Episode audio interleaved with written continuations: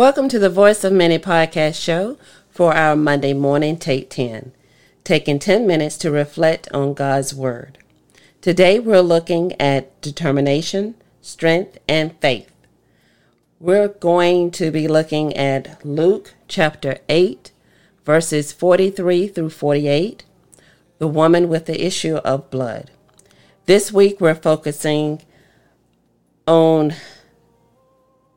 her because we want to be able to put ourselves in her situation when it deals with matters that we may be experiencing this week or in life to come.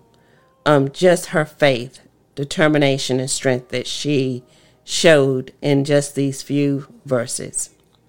So we're going to start with verse 43. It says, And there was a woman who had had a discharge of blood for 12 years. And though she spent all her livings on physicians, she could not be healed by anyone. So this is a lady who, as I said, she's bled for 12 years. Um, myself and women, we know that 12 years of continuous bleeding, um, it is very hard on you physically, emotionally. Um, it puts a big strain, damper on on your life itself. But she was determined to find a doctor or physician that could heal her. And she searched and she visited so many that it tells us that she spent everything that she had just trying to be free of this issue. And with this type of illness back in this time period, um, she wasn't able to visit any temples or be around people because she was considered as being unclean and it was really it was a Masonic law that made it illegal for her to touch anything holy.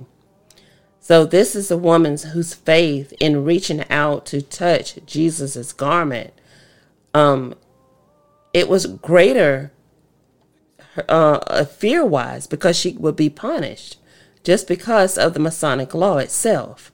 So after searching for miracles, um, she heard that Jesus was going to be passing by. And she was determined to get to him. So she pressed her way through the crowd and in her determination to be healed and to be in his presence, we have to have, you know, time to really focus. She's running, you know, we don't know if she rushed, she pulled people away, but she was determined to make sure this task was completed. She had the faith to know that he could make a difference, that she could be healed. And whenever we're going through situations, we have to remember that even though it's weighing heavy on our heart, and we tend to focus on that issue and that issue only, that we're also we're building strength we're building our faith because we're so determined that we're going to see this through. We're going to be able to accomplish this goal, whether it's a new job, it's something in in your life, your marriage, uh, a personal goal, whether you're training for a race or whatever it may be. We have a tendency to be so focused that we won't allow anything to throw us off track. And that is what she's doing at this moment. She's just really determined. I'm going to get to Jesus. I need to be with him. I need to get to him because I know if I touch him that I will be healed. Her faith, her determination is so strong. And can you just imagine her strength that it took just to get through that crowd of people, just to get that close to him? And so Luke um, 8, verse 44 tells us she came up behind him and she touched the fringe of his garment. That's the hem.